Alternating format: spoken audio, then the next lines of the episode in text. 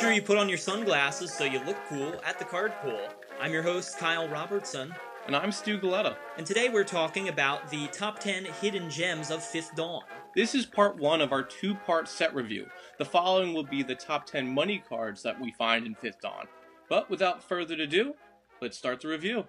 All right, let's get right into it. I'm going to start off my list at my number 10 with a pretty unassuming little card, but one that's become a personal staple of mine. It's called Wayfarer's Bauble. It is an artifact. It costs one mana to play. It has a very simple ability. You tap two mana and tap it to sacrifice it, and you get to search your deck for a basic land and put it onto the battlefield tapped. Like I said, this card has kind of become a personal favorite and staple of mine as a way to start off the mana curve in pretty much any deck, given the fact that it's a colorless artifact. You can play it in pretty much any deck. It's also searchable in a number of ways, not least of which is another favorite card of mine, which is way up on the list that we'll get to later. I just think while there may be other more expensive and better options to start things off, let's say a Sol Ring, for example, or a Mana Crypt or a Mana Vault or anything like that, crazy stuff, I think Wayfarer's Bauble is a very nice budget option, and not only that,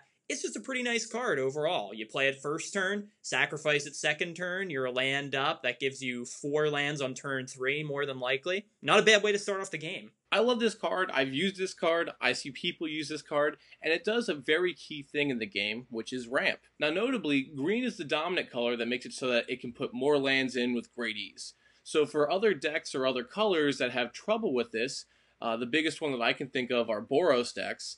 This makes it so that your biggest problem is getting lands out. This answers it, and it answers it by getting you whatever color you need. If you have a lot of red cards in your hand and you only have a plains or an island or a swamp, put this into play, crack it the following turn, and adjust your mana where you need to see fit. It's it's really good for fixing your curve, smoothing out your gameplay, and making it so that you can have a fighting chance. So moving away from artifacts and into enchantments, I have on my list for number 10 an enchantment called Ion Storm. It costs two colorless and a red, and what it reads is for one colorless and a red, remove a plus one one counter or a charge counter from a permanent you control. Ion Storm deals two damage to target creature or player. Now the reason why this made my list is this is a card that you really don't see a lot of in red. And the reason why I'm doing this is it's controlled hate.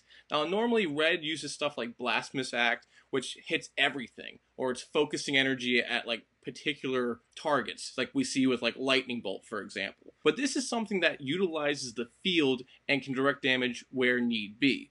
So, for example, if you're running a deck that loves plus one one counters, you can now utilize that in a whole new way. If your opponent goes and boards wipes, normally you would just lose the 1 1 counters and making it so all the work that you put together just goes for nothing.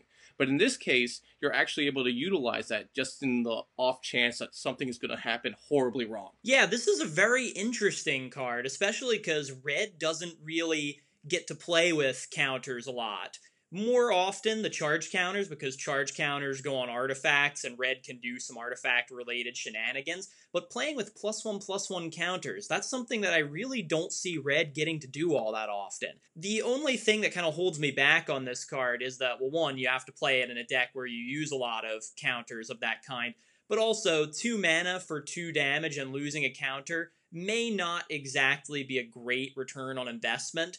It does do damage to a creature or a player, which gives this card a lot of versatility, so hey, maybe it's something you want to consider. Going off the theme of doing damage here, I actually am going to go to a rather large creature here with an interesting ability. So, my number nine is Mephidross Vampire. This is a black creature. It is a vampire, as the name suggests. It costs six mana, four and double black. It's a 3 4. It has flying. And it has another ability as well, which is each creature you control is a vampire in addition to its other types, and also gains the ability to, whenever it does combat damage, it gets a plus one plus one counter. This is a kind of cool card. The reason it made my list is just because of how interesting I think it is. One of the cards that this reminds me of and that we've talked about before in these segments is Conspiracy, the older card where you got to choose what creature type all your creatures would be.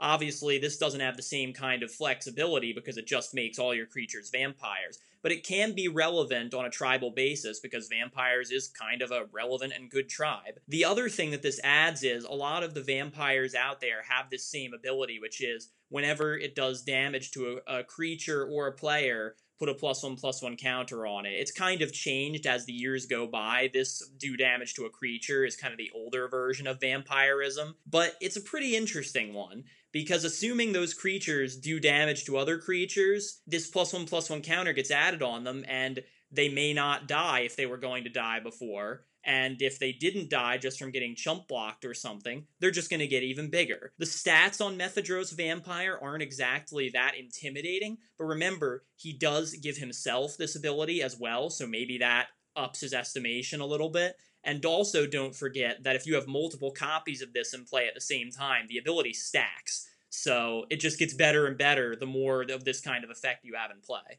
I like this card, Kyle, but I can see it being not a friend to every deck. Now, I do like the, how it has the Lord effect, so it makes it so all your creatures do get some sort of plus. Now, usually when we see some kind of Lord effect or Anthem effect, it usually has to be for the exact same creature type. This has the ability to fully get beyond that. Also, by being able to turn creatures into vampires, it makes it so that some tribal strategies that didn't exist before or certain combo plays that didn't exist before are now a possibility. So if you're using Olivia Voldaren, this would be a card that you would love to put in it. It makes it so you can have greater synergies. It makes it so that you can have a greater advantage. And also, this then becomes a target. Like your opponent's going to have to remove this. So if you had something else on the field that was, you know, kind of a bigger problem, they're in between of which one's better to get rid of. And being able to make them forcibly play a card like that is value. I think the later Necropolis Regent kind of does this ability one better, but overall, kind of a fun card, a nice riff on the whole conspiracy thing, and just an interesting one that I think doesn't get as much attention as it probably deserves. Well, moving away from one card to another that might make some people scratch their heads. My number 9 slot goes to a creature called Razormane Masticore. Now, it's an artifact creature that costs 5. It has First Strike, and at the beginning of your upkeep, sacrifice it unless you discard a card from your hand. In addition, at the beginning of your draw step, you may have this card deal 3 damage to target creature. So the reason I really like it is for this second effect. It gives you a continual lightning bolt as long as you are able to keep this card on the field, which is really, really awesome. It makes it so that for no cards, you're able to continually ping things. And one of the things that you may know or may not know is lightning bolts kind of like the test to see if a card is strong or not. Like if you can bolt something, then it means like, all right, it's pretty easy to get removed. And there's tons and tons of creatures that only have three defense. So being able to have this guy stay out there and constantly keep pinging things is great. A lot of you might say discarding a card from your hand is not good, and you know, I can side with you on that. However, there are decks that like to discard things. Horde of Notions is an elemental based guy where all elementals in your grave have continual value. There are certain niches where it's good, but as a standalone, I really enjoy this card. Yeah, certainly a 5 5 for 5 with First Strike that requires no colors and can go into any deck is nothing to sneeze at. I also do like the second ability. I think you're right in that it can really help remove some problem utility creatures and otherwise. Of course, it only dealing damage to other creatures and not players is sort of a drawback in my opinion. But I'm glad you talked about it because I was going to say, you really shouldn't ignore the first half of this ability either the requirement to discard a card from your hand every turn can definitely and easily be turned to your own advantage. And so I think on all sides, this card could potentially make a lot of decks very happy. Well, this card may do everything, but I'm going to go to my number 8 now on this list, a card that really is only good for one thing, and I think that one thing becomes very clear once you see the card. It's called Relentless Rats. Again, another black creature for me. It costs three to play. It costs one and double black. It's a 2 2, and it has the ability that Relentless Rats gets plus one plus one for every other creature on the battlefield named Relentless Rats. Now you may think, oh great, the max it can be is a 5 5 or 6 6, or hey, if you even clone this thing, maybe it could be a little better than that. But no, no, no, no, no. Read the rest of the card. A deck can have any number of cards named Relentless Rats there are actually a couple of cards that have been made over the years that have this kind of ability where you can have any number of them in your deck and not just the four card limit. But unless I'm very much mistaken, I think Relentless Rats was the first one to do it, although it's not quite as well known as the later Shadowborn Apostle. However, Relentless Rats can be, as I'm sure it kind of goes without saying, a really powerful card. There are some niche combo decks that are mostly just for fun, but can be really dumb with this card, like the Thrumming Stone Relentless Rats combo, where you give them all Ripple. And really, if you get a large number of Relentless Rats in play, it can end the game really quickly it's not really anything other than a vanilla beater, but rat is kind of a relevant creature type as well. It has some niche tribal support. I mostly picked this card for the fact that it breaks one of the cardinal rules of the game, which is you can have more than four copies in a deck. And to me, that's just really cool. I have to agree with you. And yeah, this card just came shy of making my list. The fact that you can have more than one of it is definitely notable because there's a lot of decks that would love to have multiple copies. So in Commander, it's a singleton format, so being able to have cards that are the same thing does give you value. Now, if there are degenerate combos that you can do to go infinite and win games with this card. So the fact that it exists definitely gives you an indication of how valuable this card can be in the right deck. Now, moving to another creature, my number 8 is going to a card. Now, forgive me if I'm saying it wrong, but I think it's pronounced Ofi Vandals.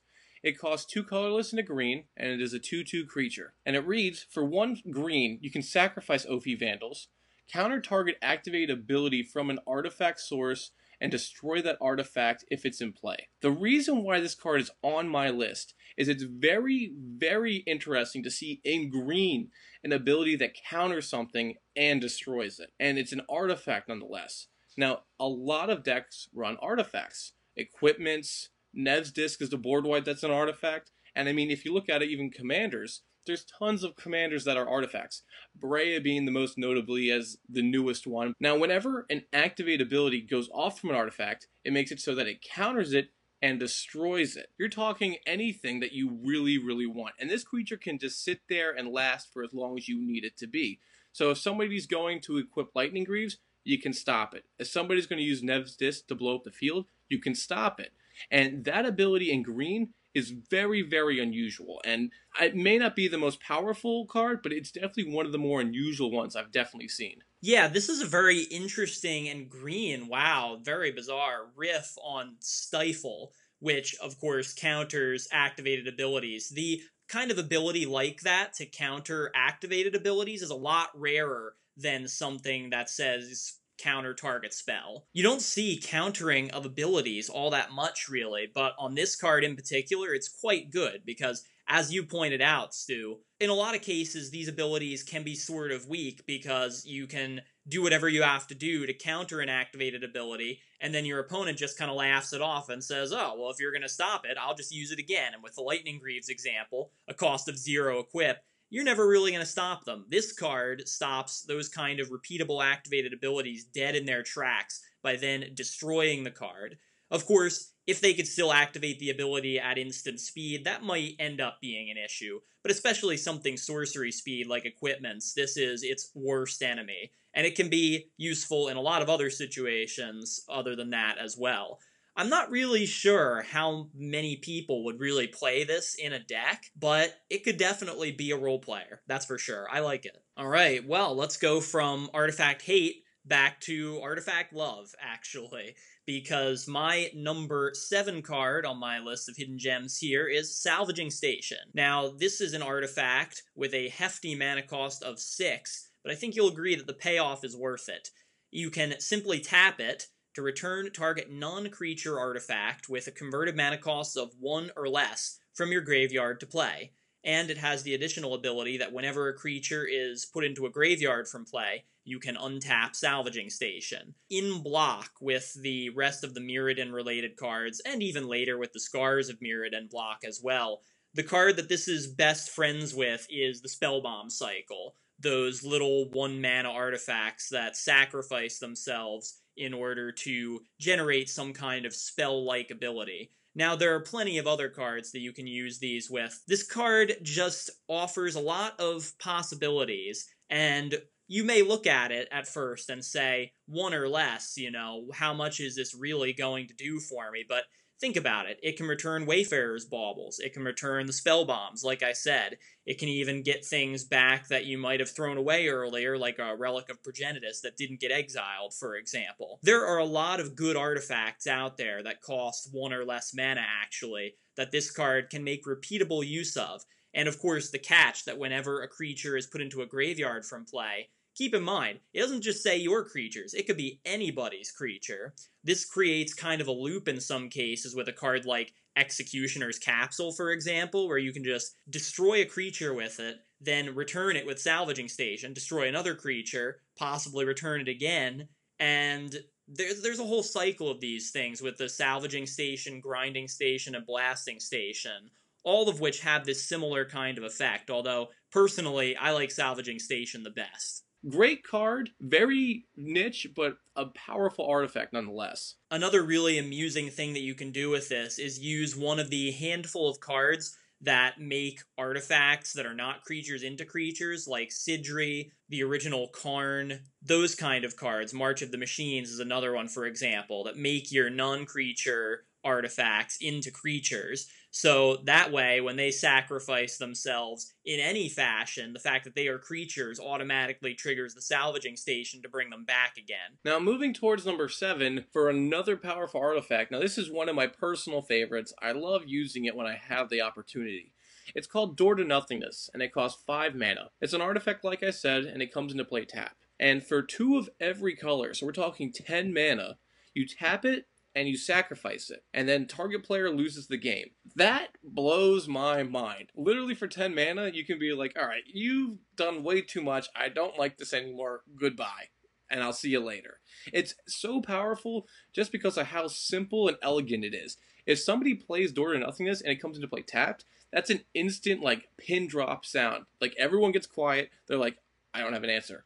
I, I could be dead. I, I, I don't know what to do. Like, I'm, I'm going to have to do a top deck it, has got the same kind of dread that when you play Nevinyrral's disc, people look at it and they're like, yeah, who wants to be my friend and take that out? I'll be willing to make any deal right now. The power on this card is very obvious. Now, granted, you have to have 10 mana and it has to be all five colors. So it makes it so it can be hard to play, but there are tons of ways to get through this. Prismatic Omen, Chromatic Lantern, Joiner Adept, all easy ways to make it so your mana can be fixed to whatever colors you need them to be.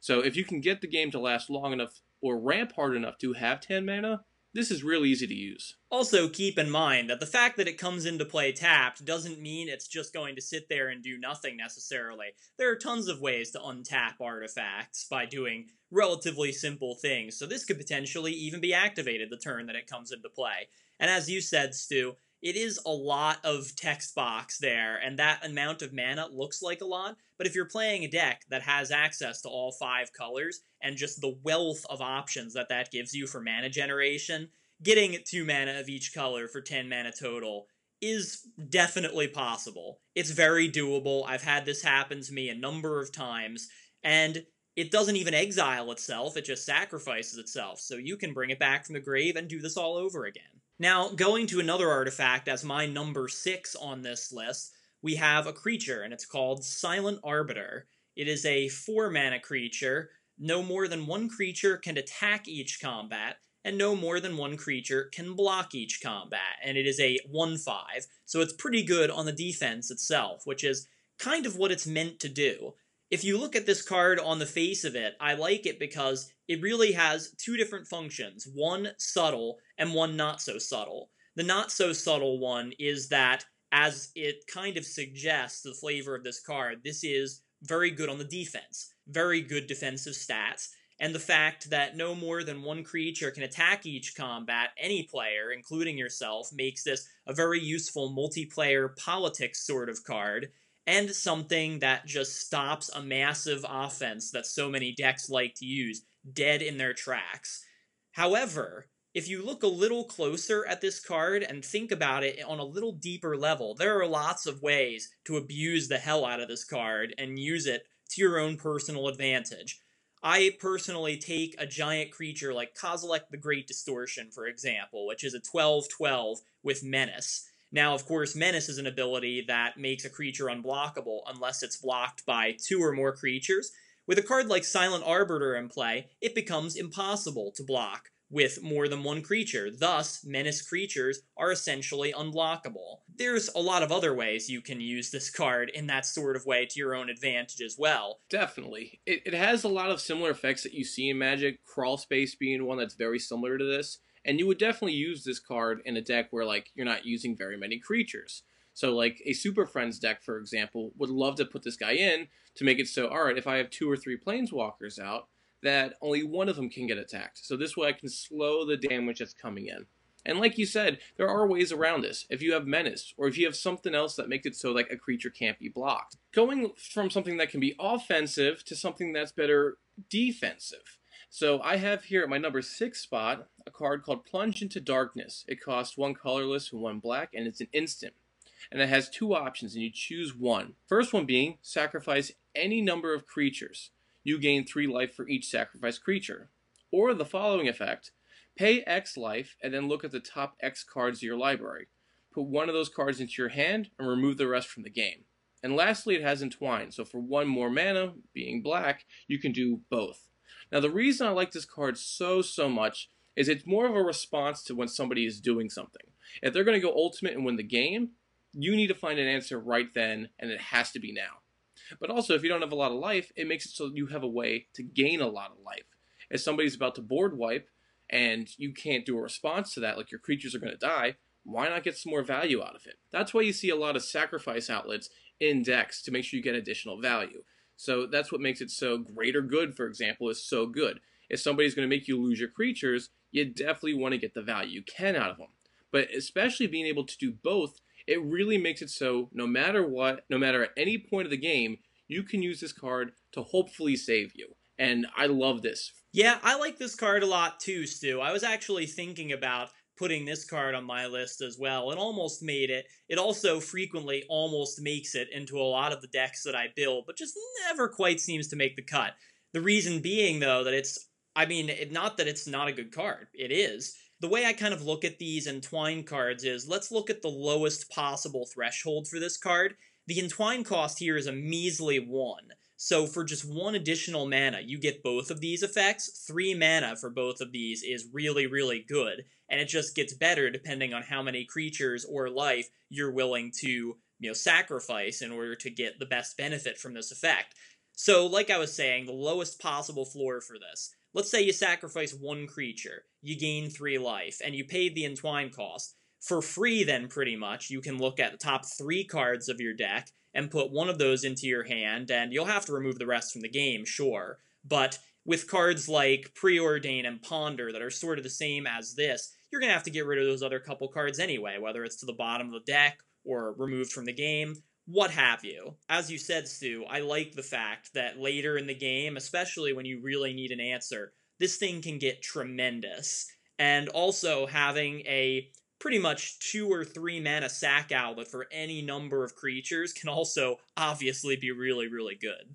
So we will talk a lot about other cards of this cycle coming up in our money cards segment, tease that a little bit, but I'm going to go to my personal favorite, which is the black sorcery called Beacon of Unrest as my number 5 slot.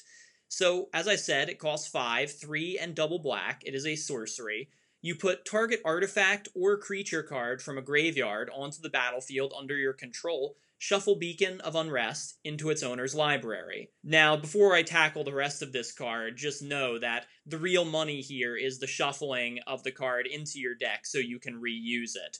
I really won't go into why that's so good. I'm pretty sure you're all familiar with how good that can be by now. But just think about the power of putting any artifact or any creature from anyone's graveyard into play under your control. That's a pretty sweet ability. If it was just creatures, this might be slightly overcosted. But let's think about all the broken artifacts this thing can get back, not least of which might be something like, say, Door to Nothingness. I think the versatility that this card gives us to allow us to play with both dead creatures and dead artifacts gives it a power that black doesn't normally have. And the best comparison I can come up with is Geth, Lord of the Vault, the actual creature card that sort of salvages other people's creatures and artifacts. But that's just other people too. This one can do both. So just for the versatility and reusable power that this card brings to the table, it definitely made my list without a question. We do see cards like Reanimate or Animate Dead, which are very, very powerful cards, especially in a lot of decks hence the hefty price on Reanimate. But the real key thing about this, which is that most of these cards that Black has don't bring back artifacts, or they don't put them into play. The only one I can think of is in the newest Kaladesh set, where we have the black card that returns a creature to your hand and or an artifact to your hand. Typically, black has a lot of problems recurring artifacts, and being able to do so with this is really, really powerful. And like you said prior, Kyle, Shuffling this back into the deck makes it so that you can get value out of this again. So if there's something that just happens to be good at that moment, play this.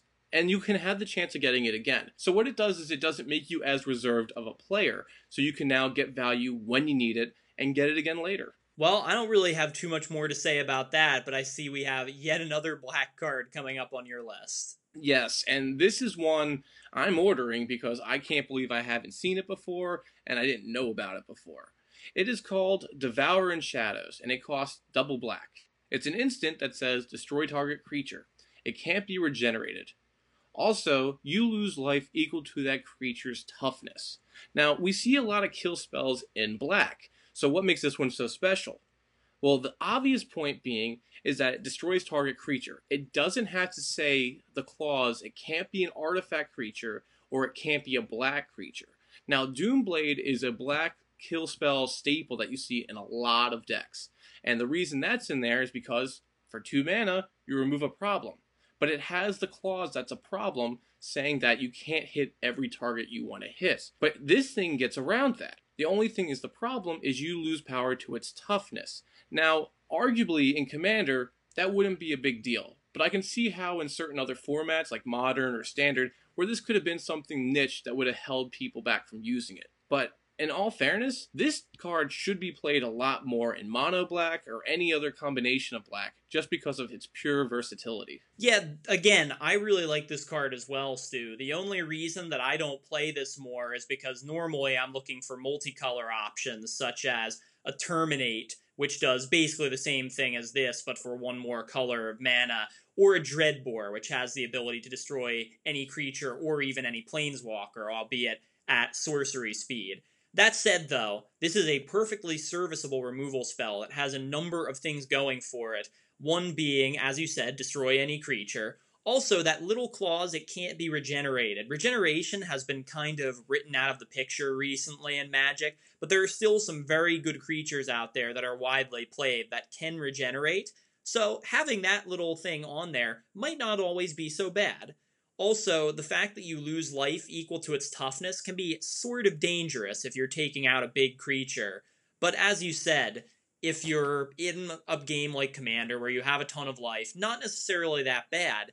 And also, the added bonus of if you're playing really this kind of powerful removal spell, odds are that you're going to be able to follow it up with something good. And so the losing of life may not be all that bad in retrospect. However, moving on to my number four here, this is a card that you pretty much see everywhere, so it is slightly boring to be on my list, I know, but I just had to mention it. It's Vedalken Orrery. So if you're not familiar with this card already, it costs four, and it's an artifact, so it's colorless. You can cast non-land cards as though they had flash. You may be more familiar with the more modern incarnation of this ley line of anticipation, which is confined to blue. However, Vedalken Orrery was the very first card that really had this kind of ability to grant flash to pretty much everything, and I'm sure I don't have to go into too much detail about what a powerful ability that is. Giving sorceries instant speed, makes most board wipes into instants, which is amazing. Gives all your creatures flash as well, that's amazing too. You can even flash in enchantments and artifacts and planeswalkers and really anything you want. You see these kinds of effects, like I said, on later things like the Leyline and also the land card Alchemist's Refuge. And it's just an ode to how lastingly powerful this card was to set the template for this kind of effect having flash on things that don't have flash give you a huge land side advantage compared to other players. I've always been in between myself with the debate of which one's better, Vedalken Orrery or Leyline of Anticipation. And the fact that those two are so comparable to each other really gives you an idea of like how big of an advantage that is. For decks that are kind of slow or clunky, throw this in, you don't have that problem anymore. And the good thing about it is it's purely colorless. Any deck can have this advantage. And it's not too uncommon to see a person who has this in play just to simply pass their turn. Untap lands, go to you. You don't need to have an answer. If anything, you just need to play smart when this card's out, and you will be able to find a victory. I'm going to talk about a card that I foreshadowed from prior. At my number 4 spot, we have a card called Joiner Adept. Wink wink. It costs 2 mana, a colorless and a green, and it in fact is a 2 1.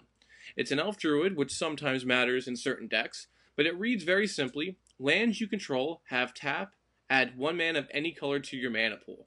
So this effectively makes it so it fixes all your mana color problems, which is really, really good. Like I said before with Door to Nothingness, you would typically see a card or a card effect similar to this to make that card pop and make a player lose the game. Now, I don't have to go into too much of why fixing mana colors is really big. That's why you see a lot of fetch lands in decks to make it so that if they're having problems, it gets rid of that to its full entirety. And that's why Chromatic Lantern's also a card you see in so many decks. Even if it's just a two color deck, it's not uncommon to see it in there. This is just another option, and it makes it so that green has it, and green has it at a low cost, which is kind of rare considering most green effects that are very powerful cost a lot of mana. It's my considered opinion that this card is about as close to a creature version of Chromatic Lantern as we're ever going to get. Chromatic Lantern is pretty much a staple in Commander and even casual formats as well, just for the amount of mana fixing that it does. While Joiner Adept isn't able to tap for mana itself, as you said, it gives all the lands you control the ability to tap for any color, even the ones that could only make colorless before, for example. So if you were having color issues, you're not going to have them anymore. I also should note that for a 2 mana 2 1, that's pretty good stats for a card like this. I would not have faulted them if they made this a 1 1 for 2 mana with this kind of ability, but a 2 1, slightly more aggressive, not all that terrible stats. And Elf, a very, very relevant creature type, which gives it a home in a lot of different decks. But a really fun fact that gets something extra in this is lands that don't produce mana now produce mana. So fetch lands who don't produce can produce. Or even if you think of Cabal Coffers, you need to put two mana into it, you no longer have to. So if you have the mana you need, it can give you an additional boost, even though in fact it doesn't produce mana. Yeah, that's absolutely true, Stu. And like you said, it being a creature possibly makes it even more useful in Chromatic Lantern for green decks because they have a lot easier time tutoring for creatures than they do for artifacts. Which kind of leads me in a very nice segue into my next card. At number three on the list, we have another very simple card, but a very powerful one. It's called Steelshaper's Gift, and this is a one mana white sorcery. It simply says search your deck for an equipment card, reveal that card, and put it into your hand. Then shuffle your deck. Now, it should be noted that equipments were new to this original Mirrodin block, which started with Mirrodin, continued with Darksteel, and ended in, here we are, Fifth Dawn.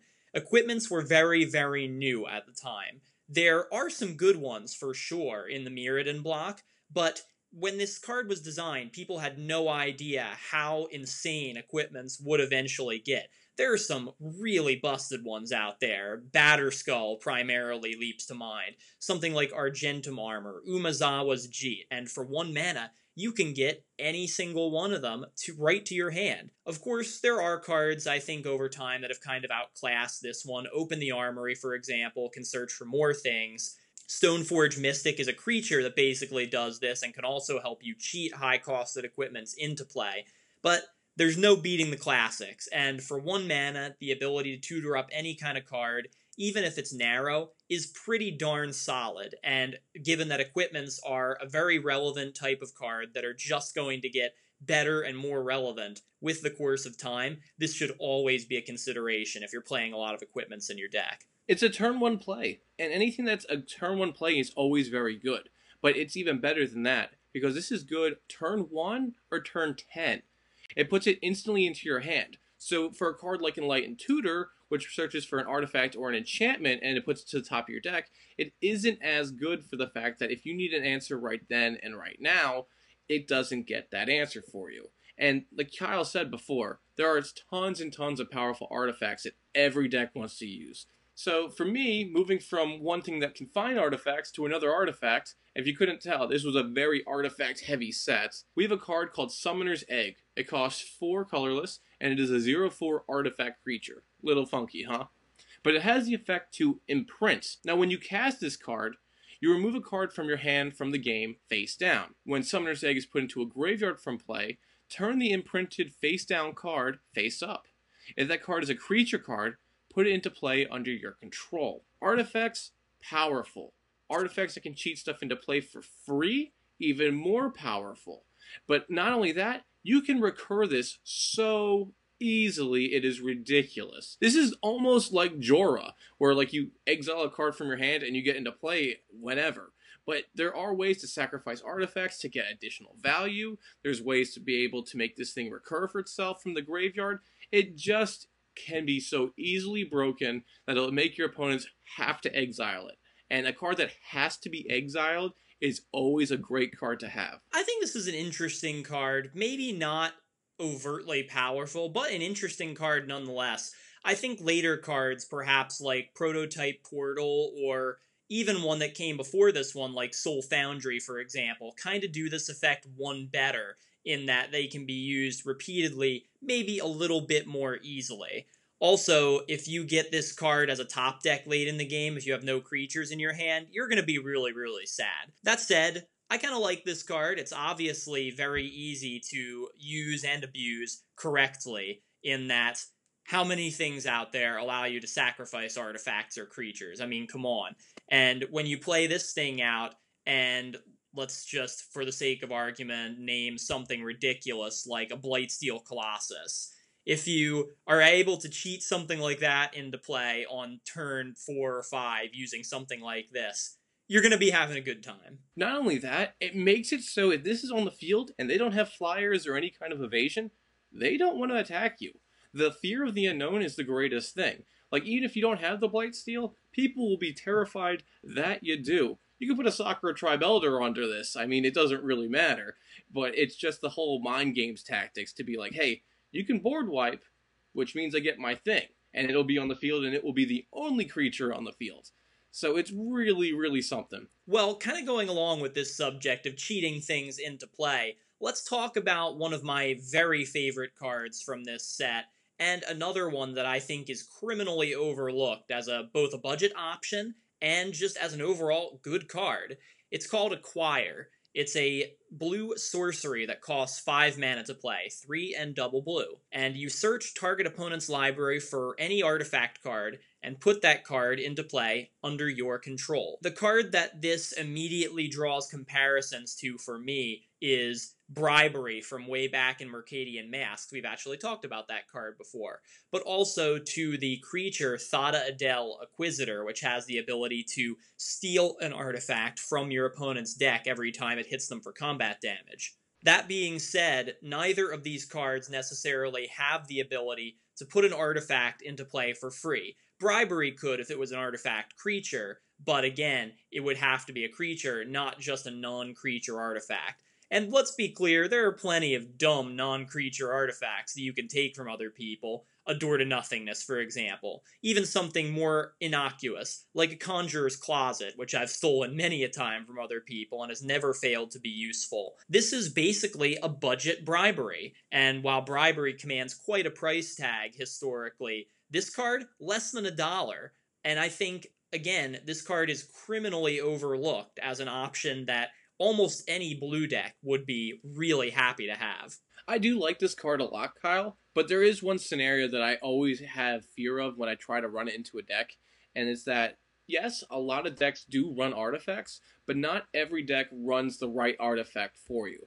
So meaning that some decks they run the very minimum, an equipment, a Sol Ring, a Wayfarer's Bauble, for example, but not all key cards in their decks are going to be artifacts. So you really do have to be cautious about when you're trying to play this, because I mean, five mana for a, an enemy Sol Ring is nice, but at that late in the game, you might want something with a little bit more power to it. I admit, this card can sometimes be hit or miss, as all these kind of theft related cards can be, but even in your scenario, Stu, stealing an enemy Sol Ring, if that's the absolute bottom floor of this card's power level, that's still not that bad, in my opinion. I also think that this card is valuable because, in terms of bribery and being able to get a more relevant type, which is creatures, many of the best creatures in the game are artifact creatures. Therefore, Acquire covers both of those bases, and I could make the argument that it might be a better card. Now, moving from a tutor for artifacts, I'm going to go to the final artifact card on my list.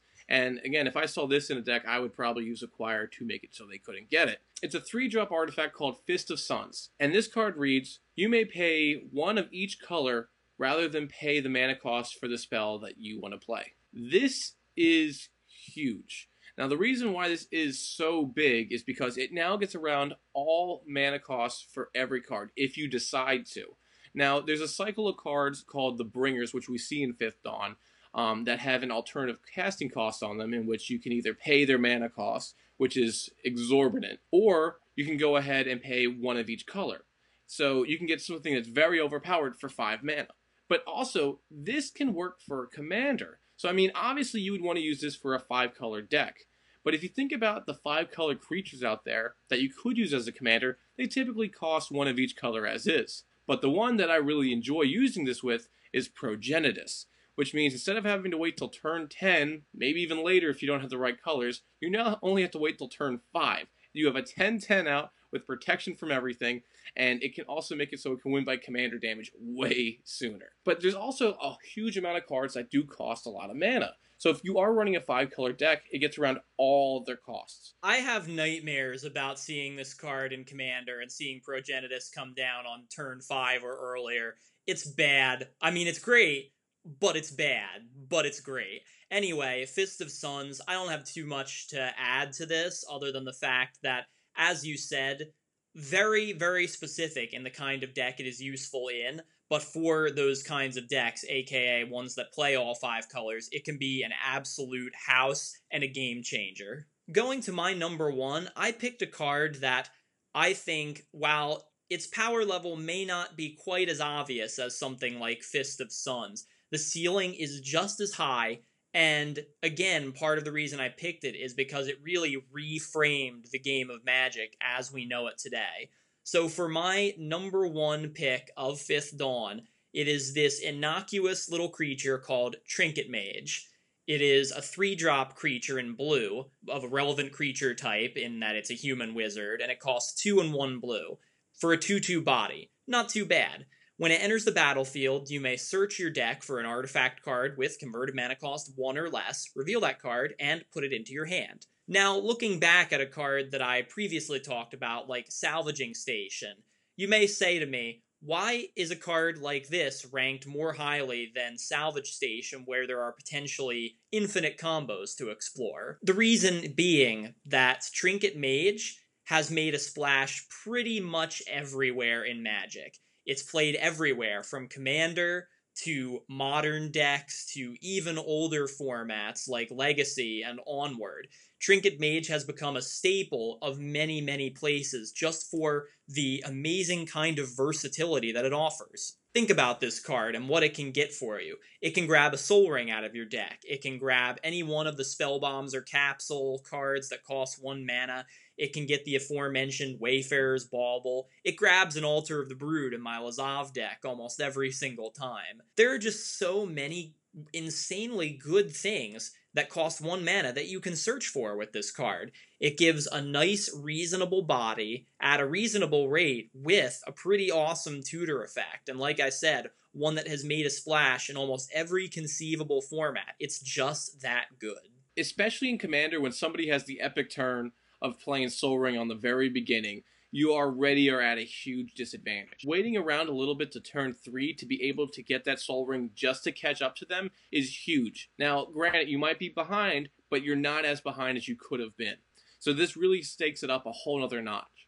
Plus, also, if nobody has their Sol Ring, you now get that lead. It takes you from turn three to turn six, and that is enormous. Another trick of this card to keep in mind is that remember, artifacts that cost X and only X are technically zero, even if there's more than one X in their mana cost. This thing can now search up the likes of Chalice of the Void, Walking Ballista, Astral Cornucopia, Hangerback Walker. The list goes on and on. Not only that, there's a whole cycle of artifact lands. So if you have the Sol Ring and you're still hurting for mana, by God, get it. Like grab the land, make it your land drop per turn, or even grab an expedition map. Like that makes it so you get any land you possibly need. The versatility on this card is incredible. It's a fun card, and it is a great card at that. But I see for your number one, Stu, we also have a blue card. We do, and actually, I'm going to break the mold from artifacts and go into the realm of enchantments. This one is as well a three drop, two colorless and a blue, for a card called Eyes of the Watcher. Whenever you play an instant or sorcery, you may pay one, and if you do, scry two. Now, the reason I like this card over a lot of the other cards that I have listed, or that you have listed, Kyle, is like you said, it has a very decent cost and it's not a big deal. But it's very similar to Rhystic Study. And for those of you who do know Rhystic Study and those who don't, it is a very powerful card that makes it so that you get an advantage with very small costs. So whenever you play an instant or sorcery, which you're in blue, is very easy to do. You play an Aether Spout, you play Cyclonic Rift, you play a Ponder or a Brainstorm. You pay one extra, you scry two, for nothing more. You get to pretty much have not card advantage, but card knowledge advantage, and that is very, very big. Being able to plan two moves ahead of your opponent is always going to put you ahead. It's the reason why we see cards like Sensei's Divining Top or Scroll Rack have the cost that they do, because it does that, but it can be continuous over and over again. Yeah, scrying has definitely withstood the test of time as a very, very powerful and yet understated ability that I think everybody loves and can get behind. This was actually very, very close to making my list as well, but the reason it didn't is because I think in the years since Fifth Dawn has been around, a basically better version of this card has been printed, and that would be Jace's Sanctum. Now, to spoil that card a bit, it costs four, so one more than Eyes of the Watcher, but it also makes all of your instants and sorceries just straight up cost one colorless less to play. And in addition, whenever you play an instant or sorcery, you get to scry one, a little bit less, but totally for free. You don't have to pay an extra one mana. I think we could have a very spirited debate about which one of these cards is better, and I think, frankly, that Jace's Sanctum is the better card. But I do have to say, scrying two rather than just scrying one can be infinitely more powerful. So I don't know honestly which one is better, but I still like either card, and Eyes of the Watcher certainly very good justification for this being on top of your list. Yes, Jace's Sanctum is arguably better, but if you're running that one, you're definitely going to want more than one copy of that. And like I said, Commander is a singleton format. Why not run something that's very similar? I would love to personally have both of these on the field at the same time and just see at how much more value I get over everyone. Like it's just enormous. Like blue draws cards, and yes, drawing cards or scrying. Now that's a tough fight right there. But being able to consistently do it with whatever little mana you're not using, it gets you more bang for your buck. Like, all right, you're at turn three, you're gonna play something as like reserved counterspell or something like that. Why not get a little more value? This way you know, like, all right, I'm prepared, or no, I'm not prepared, or I need to hold this card up, or I really need to hope for something. It, it's just something that can really make you get an edge from losing the game to surviving or surviving to winning. This is our pool time for today, so if the water felt just right for you, be sure to check out our following episode in which we talk about the top 10 money cards from Fifth Dawn. And if you didn't like the toys we played with today, be sure to tell us your favorites from Fifth Dawn and the comments down below. If that's not your style, you can also tweet us at mtgthecardpool or email us at mtgthecardpool at gmail.com. I'm Kyle Robertson. And I'm Stu Galetta, and we'll see you next time at the Card Pool.